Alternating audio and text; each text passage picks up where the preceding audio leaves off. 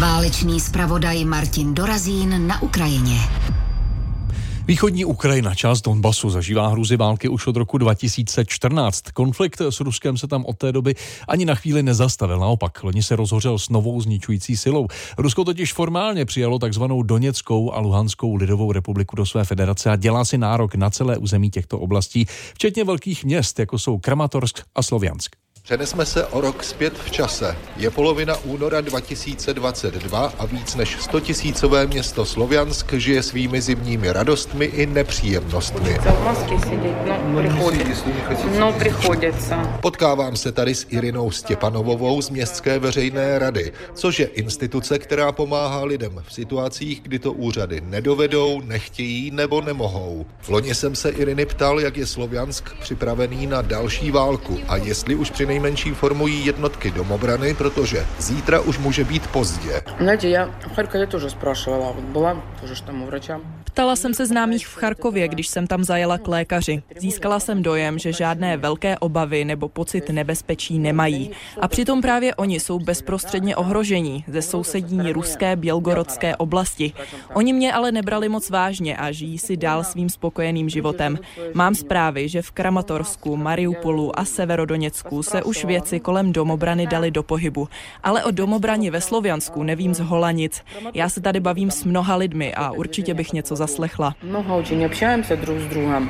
И точно бы что-то слышала. S odstupem jednoho roku mě fascinuje, jak prorocky dokázala paní Irina odhadnout rozměr blížící se katastrofy, její směry, včetně měst, která poznamená nejvíc. A věděla, co budou civilisti potřebovat v první řadě. Ну, по моему мнению, должны быть приведены в порядок бомбоубежища прежде всего. Podle mého názoru musíme připravit kryty, uklidit je, nanosit do nich zásoby vody, trvanlivých potravin a léků.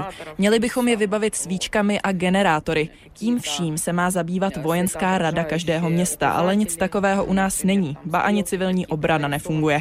A pak je tu ještě otázka spojení, které vypadne nebo je vypnou. Musíme vědět, jak si budeme počínat bez mobilů. Как мы будем связь держать? Что мы будем делать без мобилок? Při první ruské okupaci na jaře 2014 ve Sloviansku ještě fungovaly pevné linky a lidi se mohli navzájem dovolat. Od té doby je ale hodně lidí odhlásilo, protože jim stačí mobily a satelitní telefon tady nemá nikdo, koho znám.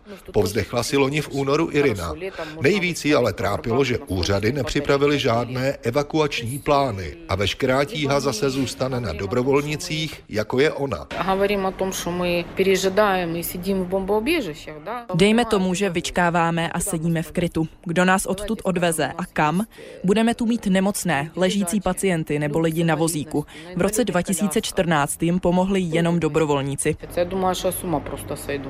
Irina Stěpanovová, členka veřejné rady ve Sloviansku, si loni v únoru, kdy jsme tento rozhovor natáčeli, nebyla jistá, jestli při prvním ruském vpádu v roce 2014 nešlo o nějakou připravenou hru, která se komusi vymknula kontrole. Вы понимаете, что мы с вами, может быть, в своей жизни и не узнаем. Jak se to celé mohlo stát? Proč jsme jako ministra obrany měli občana Ruska?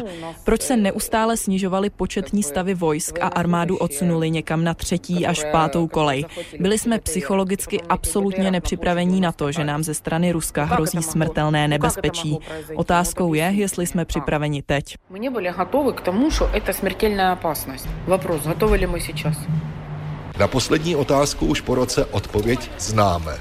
A doufám, že dostaneme odpovědi i na ty předchozí. Ze Sloviansku Martin Dorazín, Radiožurnál.